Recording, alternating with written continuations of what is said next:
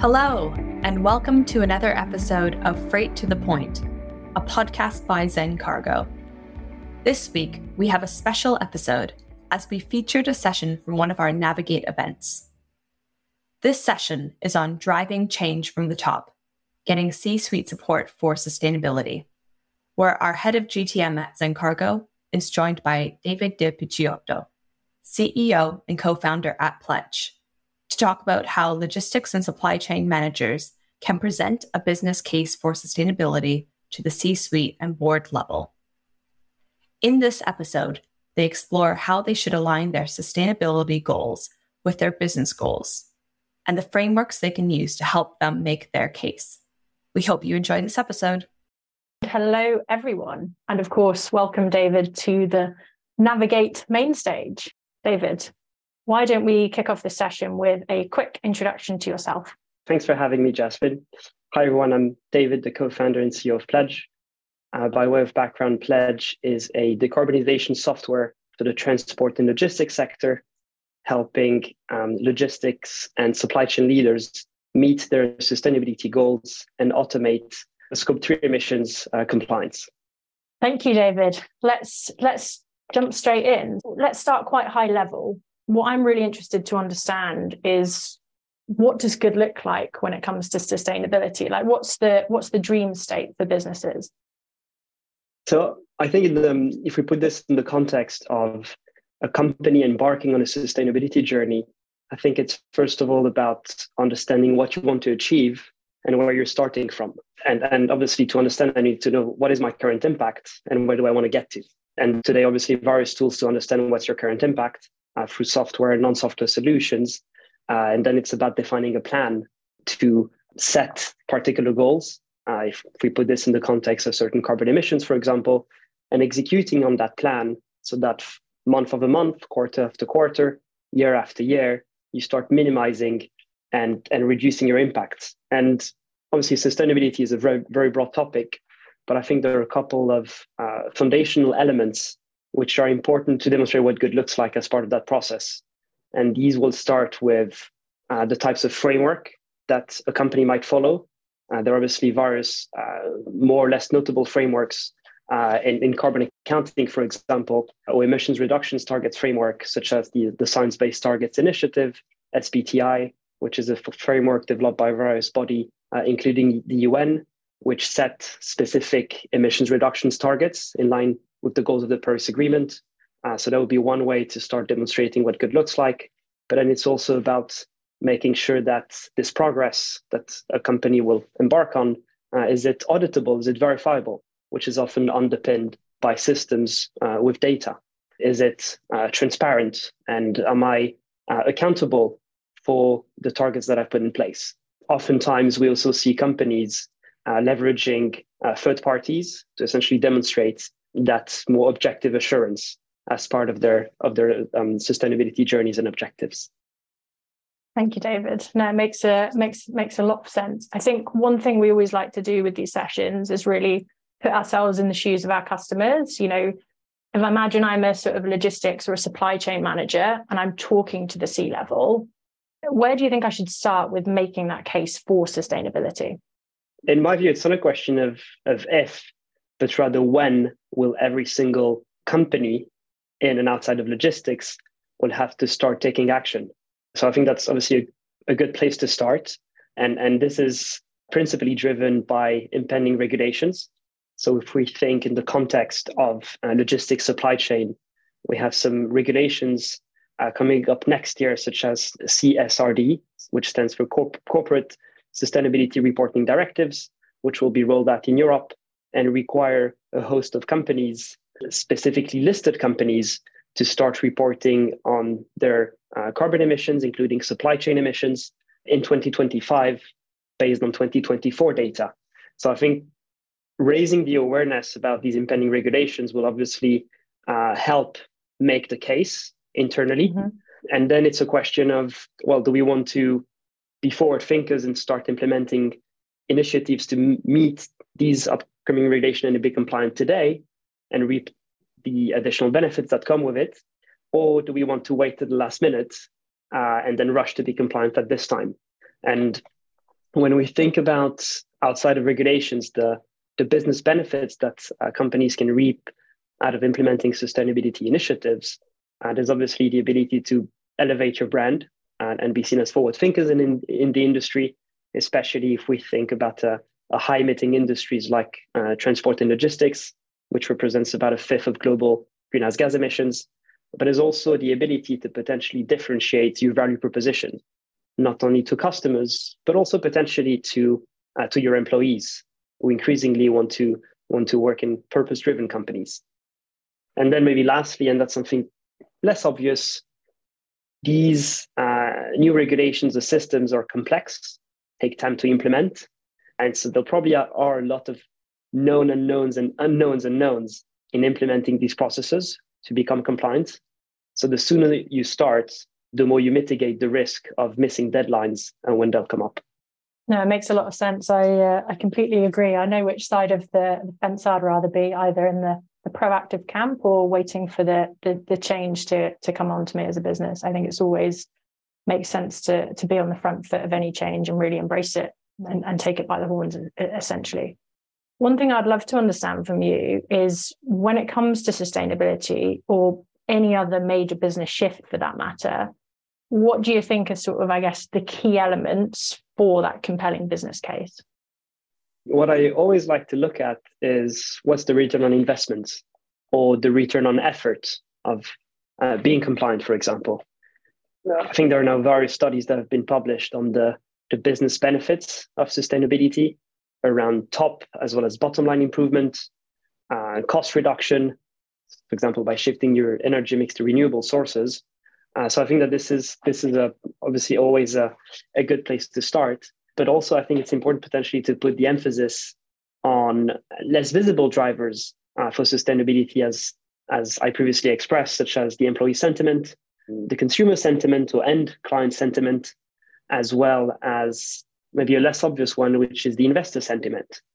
Uh, if you're a listed company, some investors today, or an increasing proportion of investors, have certain ESG uh, mandates uh, given by their own investors which also applies in private markets when we think put this in the context of pension funds uh, requiring portfolio companies to have certain uh, net zero targets to adhere to certain to certain goals. Uh, so I think these are these are additional drivers uh, that should, will eventually push companies uh, to adopt these practices. And then the last one will be also just the, the snowball effect being created by an increasing number of companies in a given industry adopting sustainability practices and amplifying the message as a, res- as a result, which will obviously force their peers or competitors to also follow suit. Yeah, similar to the to the point we just made. It's sort of do you want to lead the way or do you want to forever be playing catch up? Moving away from, I guess, hypotheticals, many of these arguments, especially with sort of, I guess, a C-suite audience, come down to sort of hard numbers. Maybe you can give me some a couple of examples just to bring that to life for our audience at home.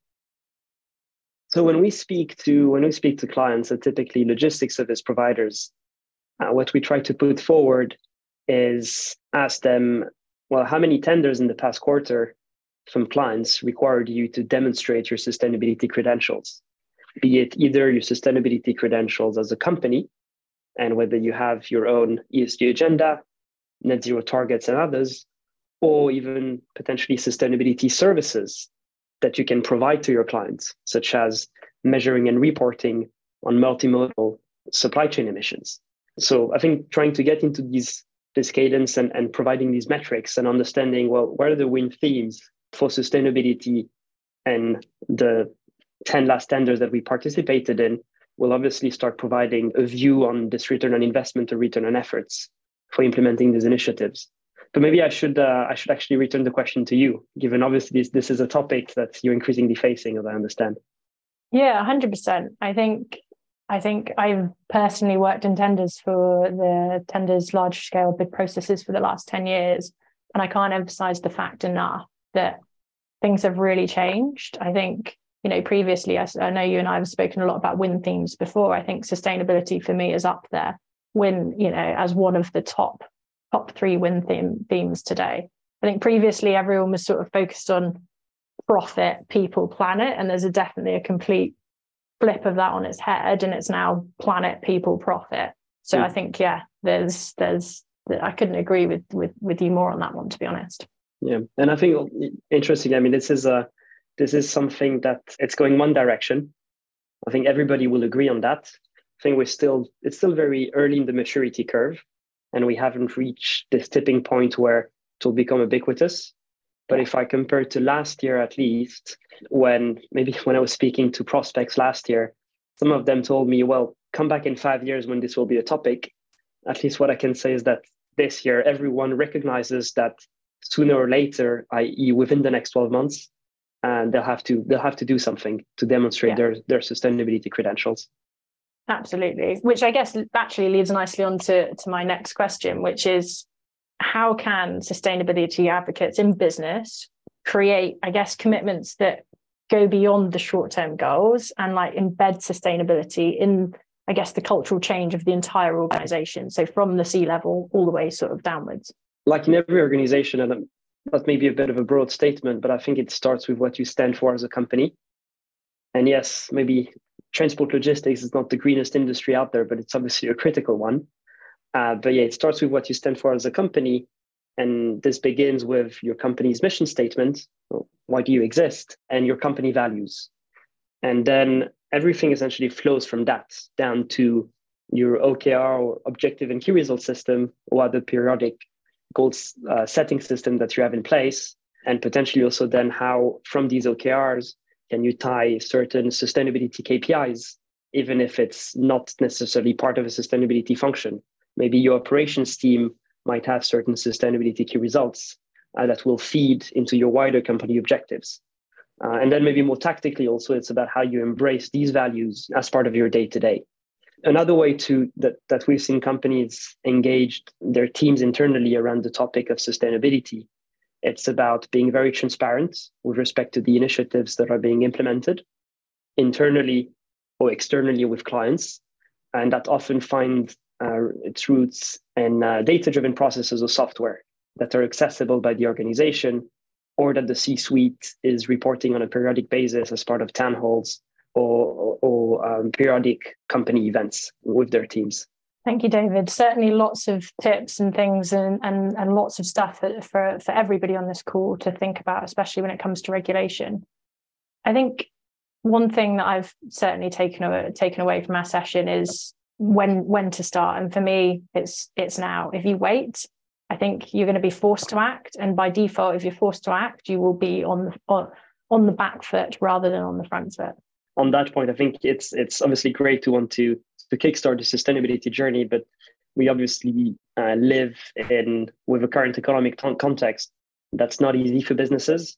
And especially if you're not necessarily at the board level you obviously have your your day-to-day job. So it often comes down to understanding the incentives of everyone in your organization. And that's why i think it's critical to start setting the sustainability agenda at the top level and at the yeah. strategy level so that it can really flow down because anecdotally when i speak to clients or prospects there's always somebody in the organization that wants to implement some sort of sustainability initiative oftentimes the champion just doesn't have the buy-in from the management or from the direct manager to implement that initiative. So to reinforce my, my earlier points, I think everything starts at the company or board level. I 100% agree. And do you think that I think with sustainability can sometimes feel like, oh my God, there's so much to think about. There's, you know, all of this regulation, all of this stuff that I need to do. Like it's quite overwhelming. Is there, I guess, if depending on where you are in your sustainability journey, where would you recommend you know assume i haven't started i'm sort of very much at the beginning of my journey where would you recommend i focus and start i always try to to find the path of least resistance and try to find these these lowest hanging fruits and obviously that will vary very much from business to business so subject to your resources i think the first thing to to understand is what is our knowledge of the topic do we have someone internally that is familiar with the topic or wants to learn about the topic? Or do we have to hire a consultant or a third party, maybe a software, to help us on that journey? Because I think obviously without that foundational knowledge, uh, you won't be able to take the right action and understand uh, what will be more or less resource in- intensive. So I think it's just about being aware and having that foundational knowledge before starting to make a decision. Thank you, David. It's been obviously an absolute pleasure to host you at Navigate, and thank you for sharing your insights and wealth of knowledge on sustainability. Personally, I found it super helpful. I'm sure our audience at home has as well. Before we wrap up our session, I've just got a couple of uh, Q and A's, if I may. So I've got a question. Are there any particular metrics which are useful for gaining C-suite support? Uh, yeah, I think that's uh, that's a great question. Uh, so if I go back to the example of, of proving the return on investment or the return on effort, if I put this in the context of satisfying client demand, I mean, if there are any sustainability uh, initiatives that are tied to customer demand, one of the great way to obviously prove that is uh, to demonstrate, well, how many new tenders have we won? So what, what new business have we won? Or how many existing clients have we been able to retain?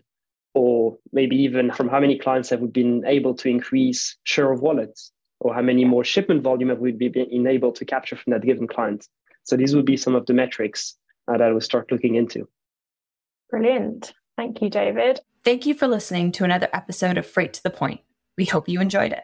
If you have any feedback on this episode please get in contact with us. And don't forget to like and subscribe. But until next time goodbye